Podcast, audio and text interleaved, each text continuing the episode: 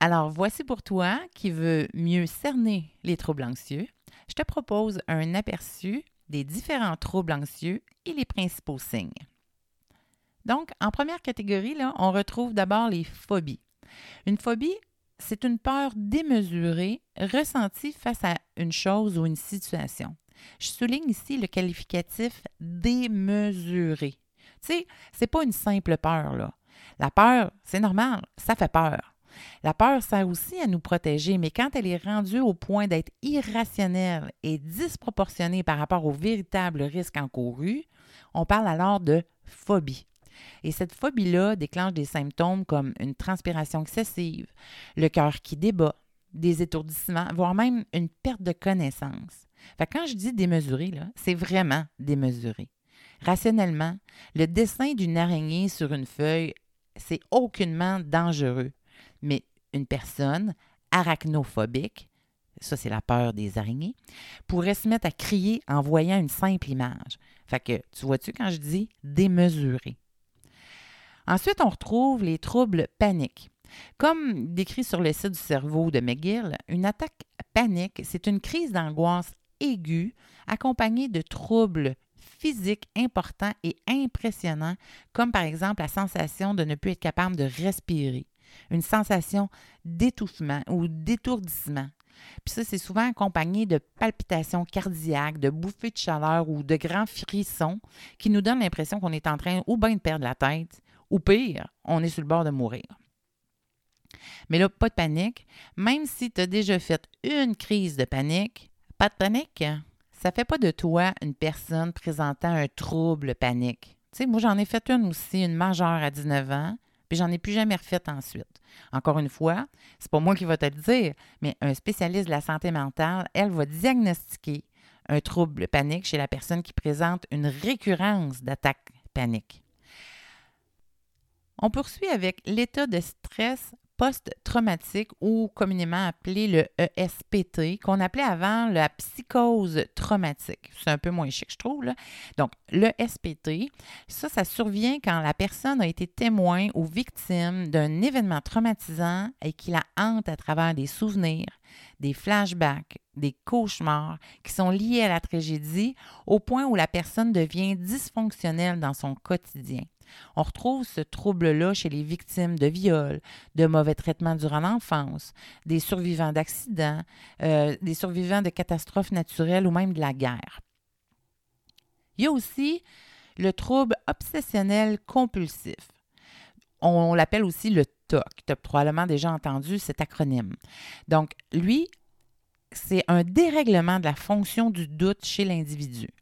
Il y a d'abord une pensée qui s'immisce dans l'esprit de la personne qui souffre du TOC, puis elle voudrait bien la chasser, cette pensée, mais elle s'incruste dans l'esprit au point où elle obsède la personne qui n'arrive même plus à s'en défaire. Par exemple, la personne pourrait avoir l'idée que ses mains ont touché quelque chose de sale au point de la contaminer bien qu'une partie d'elle sait très bien que cette pensée-là est irrationnelle et déraisonnable, ses mains sont peut-être peut-être sales, mais pas de là à dire qu'elles sont contaminées.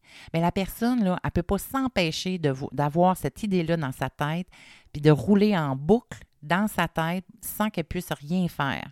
Et là, la seule chose qu'elle peut faire, c'est de céder à une compulsion. Pour la personne, c'est un geste qui, croit-elle, chassera l'idée obsédante.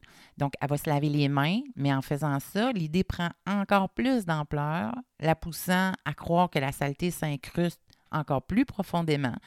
Alors là, elle va frotter encore plus fort jusqu'à ce que le cerveau se calme, laissant l'impression d'avoir vaincu la saleté, même si ça la pousse parfois à se blesser pour se décontaminer.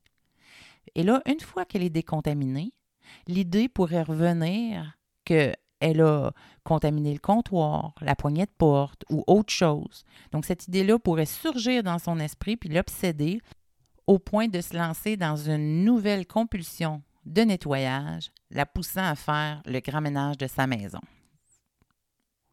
Finalement, ben, il y a aussi le trouble d'anxiété généralisée qu'on appelle le TAG. Peut-être que tu préoccupes de ton budget, que tu as peur d'être un peu serré pendant la période des fêtes parce que tu as perdu ton emploi.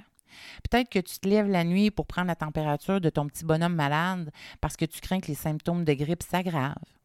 Avoir des inquiétudes dans des situations comme ça, c'est tout à fait normal. Ce qui devient anormal, c'est d'avoir ce genre de préoccupation-là alors que ta santé financière va bien ou que ton enfant est en parfaite santé. C'est ça qui se produit avec les gens qui souffrent du TAG. Ils accordent une importance démesurée et constante pour tout puis pour tout le monde. Le travail, la famille, la santé, le couple, l'argent, name it. Ils envisagent le pire des scénarios, même si aucune raison valable pourrait laisser croire à la moindre possibilité que ces scénarios catastrophes-là surviennent. c'est à ça que ça ressemble à un tag. Je t'ai pas parlé à proprement dit des symptômes qui servent à établir un diagnostic de santé mentale, mon but étant plutôt de te permettre de comprendre un peu mieux la manifestation des différents troubles anxieux et comprendre que ressentir l'anxiété comme émotion, même à forte dose, même jusqu'à en faire une crise panique, ça ne veut pas dire que tu as un trouble anxieux. Mais sache que Chacun de ces troubles-là présente une liste spécifique de symptômes qui sont évalués par les professionnels avant de poser un diagnostic. D'ailleurs, ces symptômes doivent être présents de manière continue sur une période d'au moins six mois.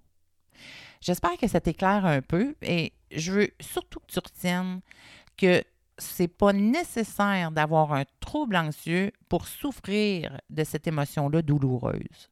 Elle est très souffrante, même quand c'est juste puis je le mets entre guillemets, même si c'est juste une émotion. Mais la bonne nouvelle, c'est que ça se gère. Et comme un masso, on peut euh, offrir un soulagement important à un malade atteint d'un cancer des os. Apprendre à gérer l'émotion anxiété peut aussi offrir un soulagement important à la personne qui souffre de troubles anxieux.